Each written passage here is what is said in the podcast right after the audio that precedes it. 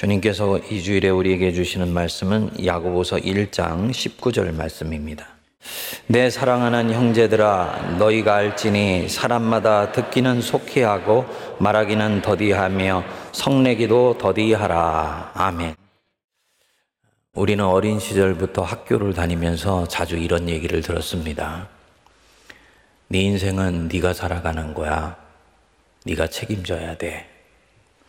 다른 누구도 너 대신 네 인생을 살아줄 수가 없어. 선생님이 정신 훈육을 하시면서 이런 얘기를 해주시기도 하고 또 부모님한테 이런 얘기를 듣기도 합니다. 저는 아버님한테 이런 얘기를 자주 들었습니다.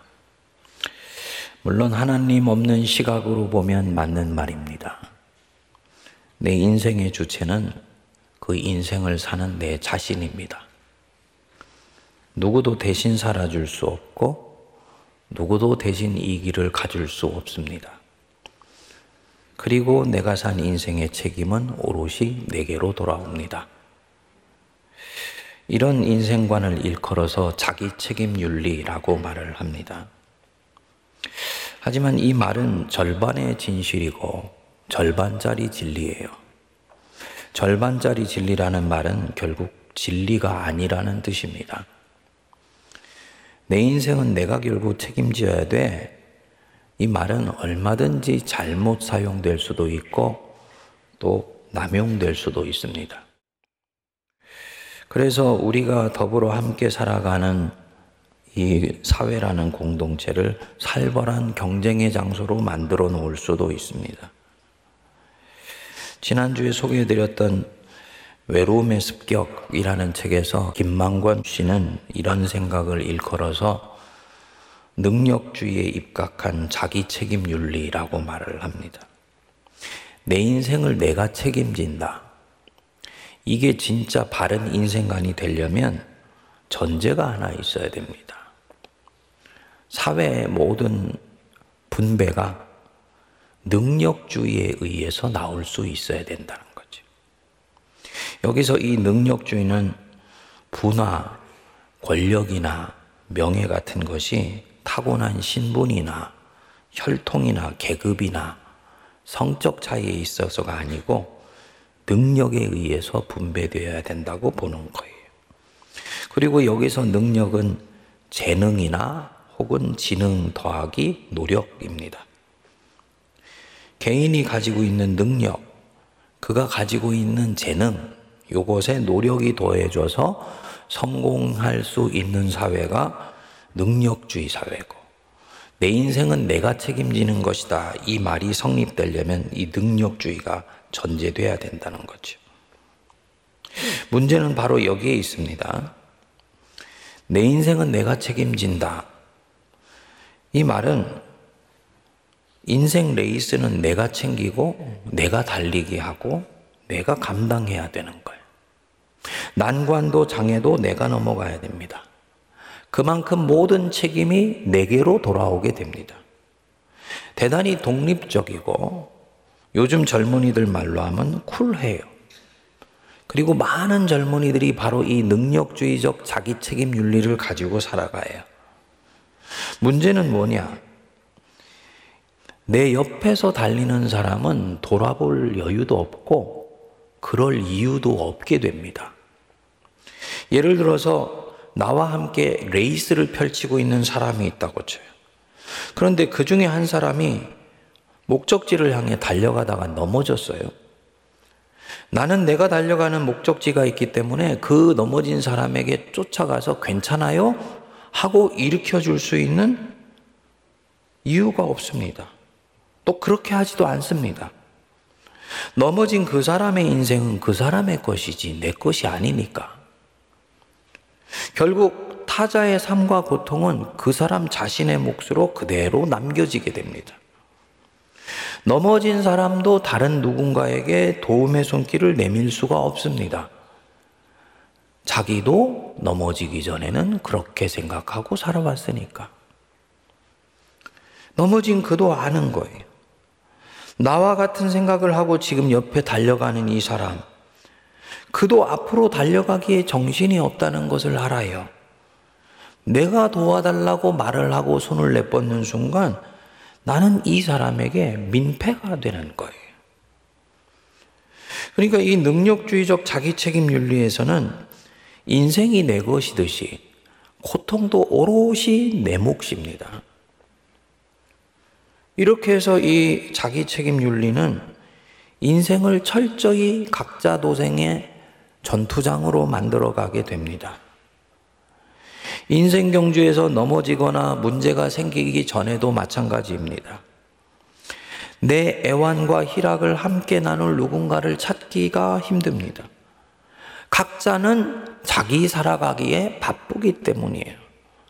옆 사람은 돌아볼 여유도 없고 돌아볼 이유도 없습니다. 누군가가 아프거나 상처를 받아도 그건 네 문제지 내 문제가 아니야 라고 외면하거나 혹은 대수롭지 않게 넘어갑니다. 이런 세상이 점점 가까이 오고 있는 거예요. 여러분 어떻게 생각하십니까? 이게 지금 디지털 정보통신 혁명과 AI가 만들어가고 있는 세상입니다. 그래서 서로는 철저히 고립되고 철저히 혼자입니다. SNS를 통해서 부지런히 소통은 하지만 그 속에 정작 나눠야 될 얘기들은 나누지 않아요. 그러는 동안에 사람들은 점점 외로워져 가고 점점 고립되어 가고 점점 속으로는 병이 들어갑니다. 이번에 그 15살짜리 남자애가 여당의 여자 국회의원을 거의 무차별적으로 테러를 했지 않습니까? 엘리베이터 안에서 해서 그 장면이 그대로 무인 카메라에 다 찍혔어요. 저는 그 소년 안에 있는 이런 식의 어떤 마음의 병증이 특정한 신념과 만나면서 이런 끔찍한 테러를 만들어냈다고 봅니다. 도대체 무엇 때문에 이런 세상을 우리가 계속 추구해 가고 있는지, 도대체 뭘 세상은 생각하고 있는지, 하나님 나라를 꿈꿔야 되는 교회는 이런 세상에 대해서 왜 침묵하고 그저 맞춰가느라고 정신이 없는지 알 수가 없습니다. 당연히 이런 세상을 살고 있는 사람들은 무엇인가를 계속 두리번거리면서 찾고 있습니다. 인간은 영적 존재예요. 기계처럼 에너지를 충전해주고 배터리를 넣어주면 별 생각 없이 움직일 수 있는 그런 AI나 기계가 아닙니다. 그래서 그들은 찾아요. 겉으로는 말하고 있지만 점작 속으로는 보여줄 수 없고 표현해 줄 수 없었던 자기의 그 어떤 이야기를 들어줄 수 있는 사람들. 자기 인생의 스토리와 그 속에 있는 희로애락에 귀를 기울일 수 있는 이들을 애타게 찾고 있습니다. 소위 우리가 옛날에 말하는 친구입니다. 이 친구를 찾고 있어요. 외로움을 조직적으로 만들어내는 이 사회 구조에 몸부림치면서도 이 외로움의 탈출구로 자기 삶의 애환을 경청해 줄 수 있는 그런 사람들, 또 그런 사람들이 모여 있는 공동체, 이것을 찾고 있습니다. 그래야 살 수 있기 때문이에요. 여기에 21세기 교회가 서 있는 거예요. 감사하게도 그리스도 교회는 자기 책임 윤리를 신봉하지 않습니다. 그리스도인은 은총적 하나님 나라 윤리를 갖고 살아갑니다. 인생은 자기가 책임지는 삭막한 경주가 아니에요. 인생은 우리 인생을 만드신 하나님이 책임져 주십니다. 그렇게 사는 것은 투쟁이 아니고 전쟁이 아니에요. 우리는 하나님의 은혜로 삽니다. 하나님 책임 윤리이기 때문에 책임을 다 주님께 넘겨버리는 것이 아닙니다. 오히려 반대입니다. 나는 주님의 품 안에서 최선을 다해 살아가고 그리고 나와 함께 살아가는 내 이웃에 대해서도 살피고 돌보는 게 하나님 나라 윤리예요. 자기 책임 윤리에서는 눈여겨보지도 않았고 눈여겨볼 필요도 없었던 이웃에게 관심을 가집니다. 인생이 철저히 내가 감당해내야 되는 전쟁터가 아니고 정글이 아니기 때문이에요. 하나님이 책임져 주신다는 것을 나는 믿습니다. 그래서 내 옆에 있는 형제 자매를 돌볼 여유가 생기고 돌볼 마음도 생기는 거예요. 배고파 굶주리는 그 청소년, 내가 가지고 있는 일부를 나눠줄 수 있어요. 콩, 나도 한쪽밖에 없지만 반쪽을 같이 나눠 먹을 수 있습니다. 그날 저녁에 나는 조금 덜 먹어도 돼요. 하나님이 책임져 주실 것을 나는 확신하기 때문입니다. 옆에 있는 사람의 인생은 그 사람에게도 소중하지만 내게도 대단히 소중합니다. 내게 물질이 축적되고 명예와 그리고 권력이 생겨 영향력을 갖게 되었다? 능력주의에서는 이건 다 자기 노력의 결과물이에요. 내 정당한 결과물입니다. 그러니까 내 마음대로 사용해도 돼요. 나를 위해서 철저히 사용해도 됩니다. 근데 은총적 하나님 나라 윤리로 볼 때는 이것은 내 노력의 결과물일 뿐만 아니고 더 크게는 하나님의 은총이에요. 주변에 살아가고 있는 사람들 보면 나만큼 열심히 노력하고 열심히 부지런히 살았는데도 인생이 꼬여서 잘못되는 경우도 얼마든지 있다는 걸 나는 보기 때문이야. 아, 하나님이 은총으로 살펴주셔서 이런 선물이 내게 주어졌구나. 라고 고백을 합니다. 그리고 하나님이 이런 선물을 주신 이유가 있다고 믿습니다. 내 옆에 있는 연약한 지체를 돕고 나보다 약한 사람을 살피는 것입니다. 그래서 로마서 15장 1절은 말씀합니다. 믿음이 강한 우리는 믿음이 약한 자의 약점을 담당하고 자기를 기쁘게 하지 아니할 것이라. 얼마나 능력주의적 자기 책임 윤리와 다릅니까? 각 사람은 자기를 기쁘게 하지 않는다. 하나님을 기쁘시게 하며 이웃을 기쁘게 한다. 그것이 결국은 내가 기쁜 것이다. 뒤에 말씀합니다. 우리 각 사람이 이웃을 기쁘게 하되 선을 이루고 덕을 세우도록 할지니라. 각 사람이 서로가 각각 서로를 기쁘게 하고 선을 이루어요. 두 사람이 생일을 맞이해요. 한 사람은 5월 1일이고 한 사람은 5월 31일이에요. 5월 1일에 내가 2만 원짜리 선물을 줬어요. 너무 그 사람이 기쁘게 받았어요. 그리고 5월 30일에 이 사람이 나한테 똑같이 2만 원짜리 선물을 줬어요. 능력주의로 보면은 플러스 마이너스 제로니까 아무 이익도 없는 거예요. 하지만 서로 사랑을 나누고 정을 나눈 것 때문에 이 두 사람은 엄청나게 기쁘고 행복해요. 이게 하나님 나라 윤리의 비밀이에요. 사회가 똑같은 재화를 가지고 있지만 어떤 사회는 재화가 계속 돌고 돌면서 끊임없이 도는 재화가 행복을 재생산해냅니다. 어떤 사회는 그 재화를 철저히 n분의 1로 나눠서 각자 자기만을 위해서 먹고 삽니다. 그래서 이들은 각자가 외롭고 각자가 고립되었고 각자가 살벌하며 각자가 자기 인생을 살기에 급급해요. 이걸 알기 때문에 사도 바울이 말씀하는 거예요. 우리 각 사람은 이웃을 기쁘게 해라. 선을 이루고 덕을 세우도록 해라. 그것이 결국은 너를 기쁘게 할 것이다. 하나님이 내게 물질을 풍성하게 주시고 내게 영향력을 주신 뜻입니다. 내 옆에 있는 누군가의 애환과 희락에 대해서 내 이야기처럼 귀를 기울여 줍니다.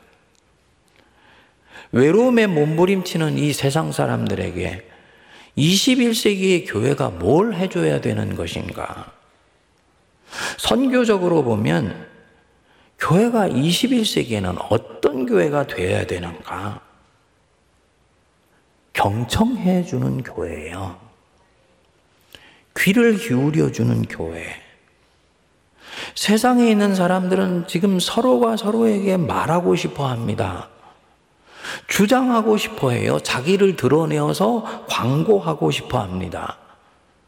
그래서 서로가 말하기에 아주 바쁜 세상이에요. 그래서 누구도 내 인생에 대해서 말하고 싶은 이에 대해서 귀 기울여 들어주려고 하지 않아요.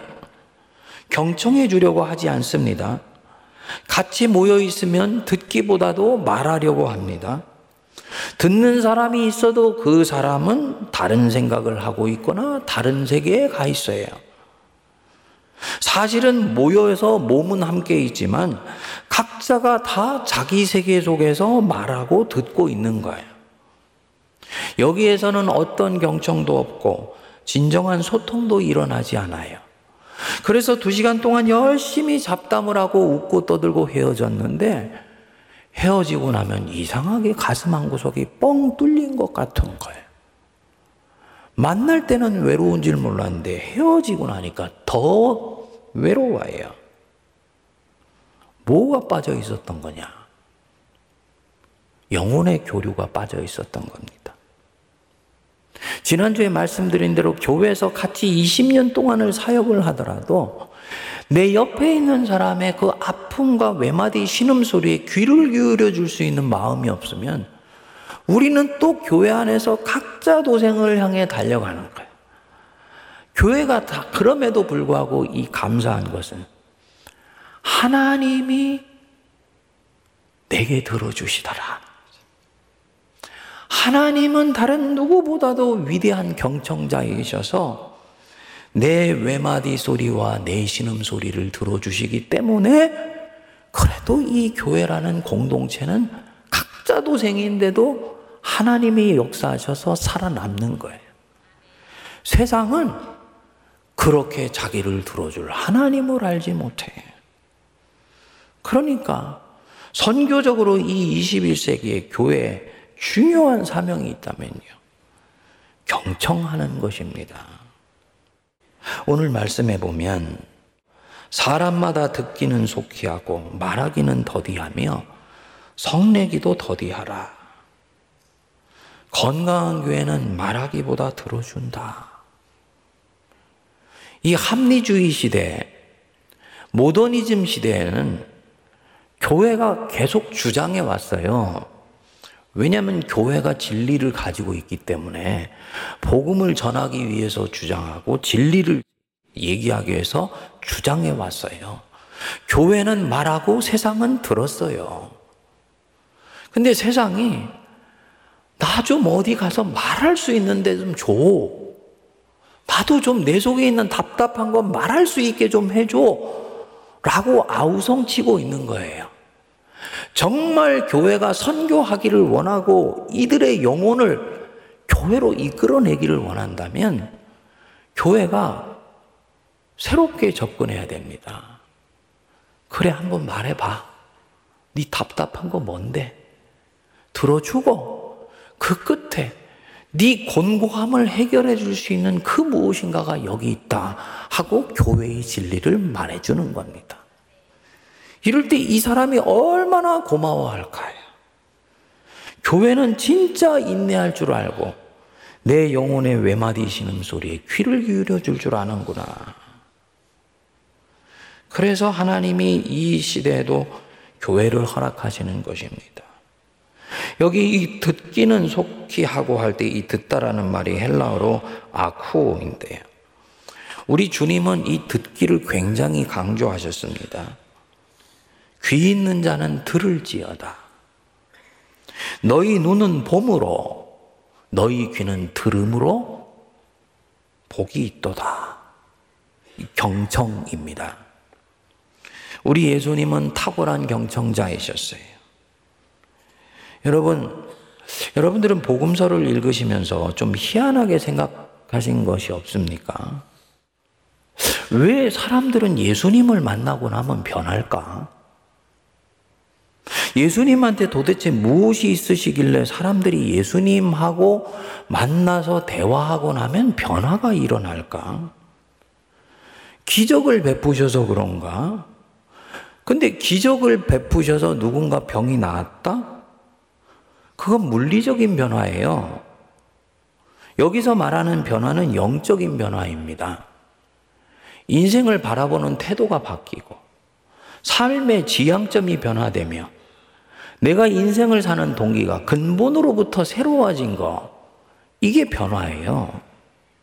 사람들은 이상하게도 예수님을 만나고 나면 변해요. 우물가 수가성의 여인이 예수님 만나서 한 30분 대화를 하고 나니까 변해요. 세리 사개오가 예수님과 함께 식사를 하면서 대화하고 난 뒤에 바뀝니다. 니고데모가 당시로는 꽤 성공한 상류적인 지식인이고 정치인이죠. 예수님 만나고 변했습니다. 무엇보다도 열두 제자가 예수님 만나고 완전히 변화가 일어났어요. 네가 지금은 요한의 아들 시몬이나 장차 개바라 하리라. 정말 3년 지나고 나니까 이 개바 시몬이 반석 베드로로 바뀌어 있습니다. 도대체 왜 사람들은 예수님 만나서 대화하고 나면 변화가 일어날까?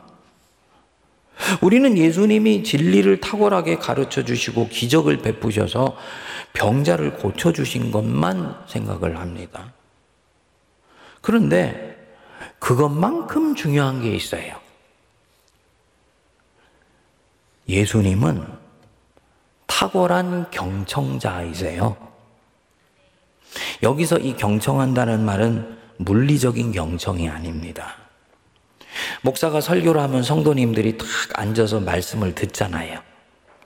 지난번에 재직 수련회 했을 때 제 후배 목사인데 말씀을 전하고 나서 저한테 아주 목사님 깜짝 놀랐습니다.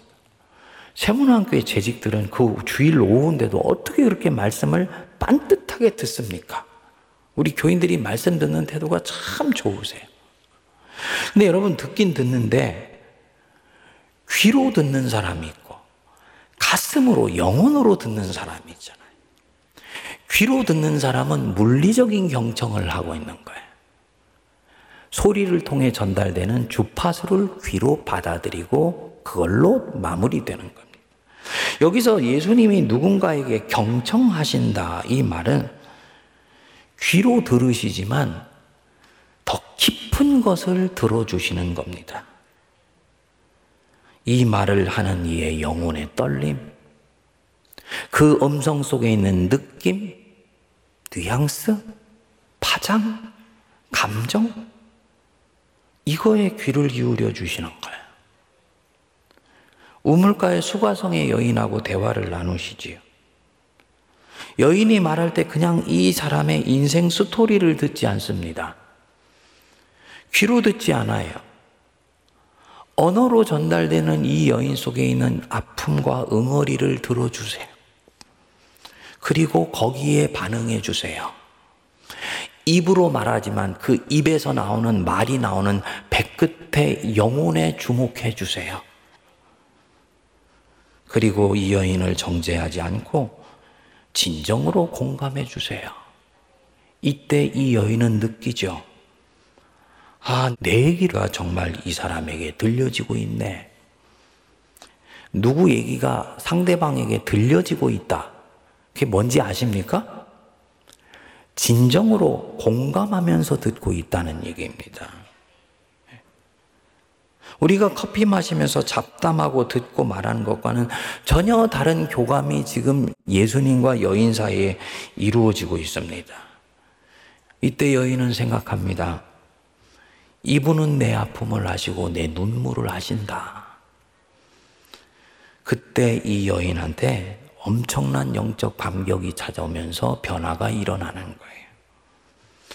하나님의 영이 이 사람을 터치하시는 거예요.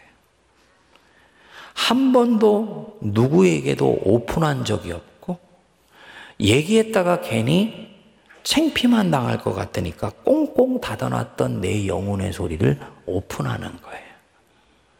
우리 세문안교회 1대1 제자 양육은 바로 이런 초점이에요.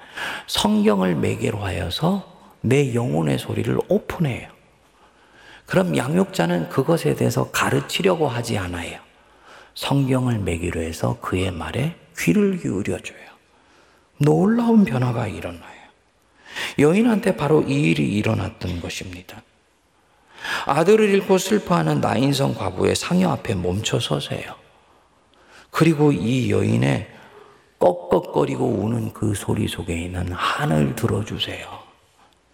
소경 바디메오가 예수님 지나가는데 소리를 지르지요. 다윗의 자손 예수여, 나를 불쌍히 여기소서. 주변의 제자들이 말립니다. 시끄러워요. 꾸짖습니다. 제자들은 뭘 들은 겁니까? 바디메오의 물리적인 소리를 들은 겁니다. 이 사람의 배끝에서 올라오는 소리, 이 영혼의 절박한 외침은 듣지를 않은 것입니다. 자기 소리들로 꽉 차 있으니까 이 영혼의 소리가 들리지 않지요. 그런데 예수님이 그 순간에 멈춰 서셨어요. 수많은 소리가 지금 예수님 귀에 들리고 있는데 예수님이 이 바디메오의 소리에 멈춰 서십니다. 주변에서 뿜어내는 소란스러운 소리와는 전혀 다른 질의 소리가 지금 당신에게 느껴진 것이지요. 생명의 절규이다. 생명이 지금 스스로를 살려달라고 몸부림치는 소리이다. 알아차리셨습니다. 그리고 돌아서서 이 소리의 출처를 찾으시고 물으셨어요. 네게 무엇을 하여 주기를 원하느냐? 바디메오가 거침없이 대답하지요. 방금 전에 했었던 그 말은 자기 영혼에서 외마디 소리로 외쳐대는 절규였으니까. 주님, 포기를 원하나이다. 주님이 말씀하셨어요. 가라. 네 믿음이 너를 구원하였느니라. 여러분, 이거 다 뭡니까? 경청해 주신 거예요. 경청이 구원의 시작이었다는 말입니다. 이 경청에서 놀라운 치유와 구원의 역사가 일어났습니다. 여인은 회복되어서 물동이를 버려두고 동네로 내달려갔습니다. 내가 메시아를 만났다.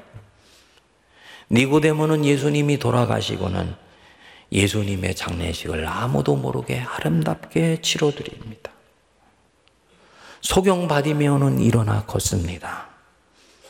세리사교는 완전히 회심하여서 한때 집착하면서 살아가고 있었던 그 물질을 이웃과 나눠 쓰는 자유인이 되었습니다. 경청에 엄청난 능력이 들어있는 것입니다.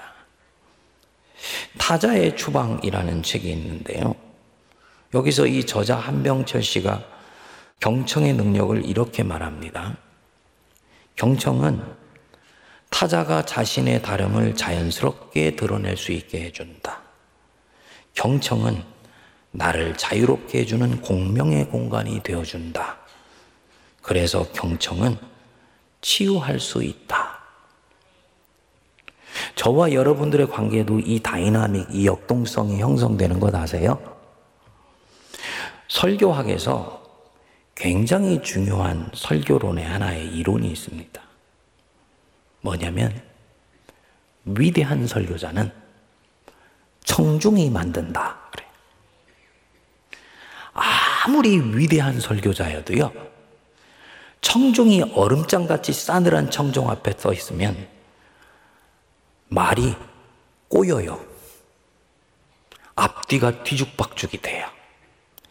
아무리 성령으로 뜨거워도 얼음장같이 싸늘한 청중 속에 있으면 성령의 불이 다 꺼져요. 반면에 아주 수줍고 아주 자신 없으며 하나님 한 분 의지하는 것 외에는 아무 능력이 없어 보이는 설교자도요. 철저하게 경청해주는 청중 앞에 있으면 그 안에 있는 성령님이 자유해지기 시작해요. 그래서 안에 있는 성령의 음성을 마음껏 뿜어내게 됩니다. 경청은 모든 부분에서 중요해요. 여러분 딱 느끼시죠? 목사님 지금 우리한테 돌리시네. 사실이에요. 사실이에요. 저는 지난 6년 전보다 6년이 지난 지금 설교하는데 훨씬 자유함과 편안함을 느껴요. 6년 전에 여러분은요, 얼음은 아니지만 찬물이었던 적이 많아요. 그래서 이 강대상에 올라오면 굉장히 기도를 많이 했어야 됐어요. 주님 함께 올라가 달라고. 그럴 수밖에 없죠. 담임 목사의 신앙관이 뭔지도 모르고, 신학이 어떤 건지도 모르고. 근데 6년 지나면서 여러분들이 조금 이제 마음의 문을 열게 됐어요. 자연히 여러분들이 그 경청하고 있는 분위기는요, 설교하는 저에게 그대로 전달이 됩니다. 그리고 이 속에서 자유함 가운데 뿜어지는 주님의 음성이 있게 되고, 결국은 그 축복은 경청하는 본인에게로 돌아가게 됩니다. 내가 경청한다? 하나님의 음성을 더 민감하게 들을 수 있는 축복을 그때 갖게 되는 겁니다. 믿지 않는 사람도 경청이라는 것이 이런 능력이 있다고 본다. 그러면 믿는 사람들, 사람의 물리적인 소리가 아니라 내 귀에 들려오는 영이신 하나님의 음성과 느낌과 파장과 뉘앙스도 캐치하는 우리가 누군가의 말에 경청해 준다면 얼마나 놀라운 일들이 일어나겠습니까? 너는 세상의 복이야. 내가 너를 세상의 복덩어리로 보내는 거야. 이 놀라운 일이 그리스도인의 경청을 통해서 세상 속에 일어날 수 있는 것입니다. 내가 누군가의 소리에 대해서 귀를 기울여 줬어요. 그는 지금 자기도 모르게 외마디 외로움에 몸부림치는 한 사람을 살려낸 것입니다. 이 사람 인생에 소망의 빛 하나를 던져준 거예요. 나중에 이 사람이 못된 생각을 해서 자기의 목숨줄을 내어놓으려고 할 때, 그때 희한하게도 내 말에 귀를 기울여준 이 사람의 얼굴이 탁 떠올라요. 그러면서 내 귀에 귀 기울여준 사람이 있었지 생각하고 놓으려던 목숨줄을 다시 붙잡게 됩니다. 우리 세문안 교회가 외로움에 이 몸부림치는 세상에 아름다운 경청자가 되어주는 교회가 되기를 기도합니다. 세문안 교회 찾아와서 누군가 내 말을 들어줄 사람을 찾는데 구역에 갔더니 모든 사람이 내 말에 귀를 기울여줘. 사역의 자리에 갔더니 세상은 자기 말 하느라고 바꾸는데 세문안 교회는 서로가 서로에 대해서 깊이 귀를 기울여줘. 이때까지 누구에게도 얘기할 수 없었던 내 영혼의 가장 깊숙한 이야기를 이 교회에서는 아무 부담 없이 자연스럽게 꺼낼 수 있어요. 교회 안에 있으면서 내 영혼은 점점 자유해지고 내 영혼은 점점 날개를 달면서 훨훨 날아올라오게 돼요. 이 경청이 주는 위대한 능력을 경험하는 우리 교회 되기를 간절히 축복합니다. 그래서 세상의 이 능력주에 찢기고 상한 영혼들 치유해주고 회복시켜주고 구원의 능력을 선포하는 복된 교회 되기를 주님의 이름으로 축원드립니다. 기도하겠습니다. 하나님 아버지, 사람마다 듣기는 속히 하고 말하기는 더디하며 성내기는 더욱 더디하라 말씀하셨습니다. 세상은 끊임없이 서로 말하려고 하고 끊임없이 드러내 보이려고 하지만 우리는 세상을 본받지 않게 하시고 우리의 영혼의 외마디 소리에 찬잔히 귀 기울여 주시는 우리 하나님의 그 은혜로 세상에 지치고 힘든 영혼들에게 귀를 기울여 주게 하여 주시옵소서. 세문안 교회가 들어주는 공동체, 경청해주는 공동체 되게 하셔서 지치고 상하고 수줍은 영혼들이 우리 교회 안에서 자유함을 얻게 하옵소서. 예수님 이름으로 기도하옵나이다. 아멘.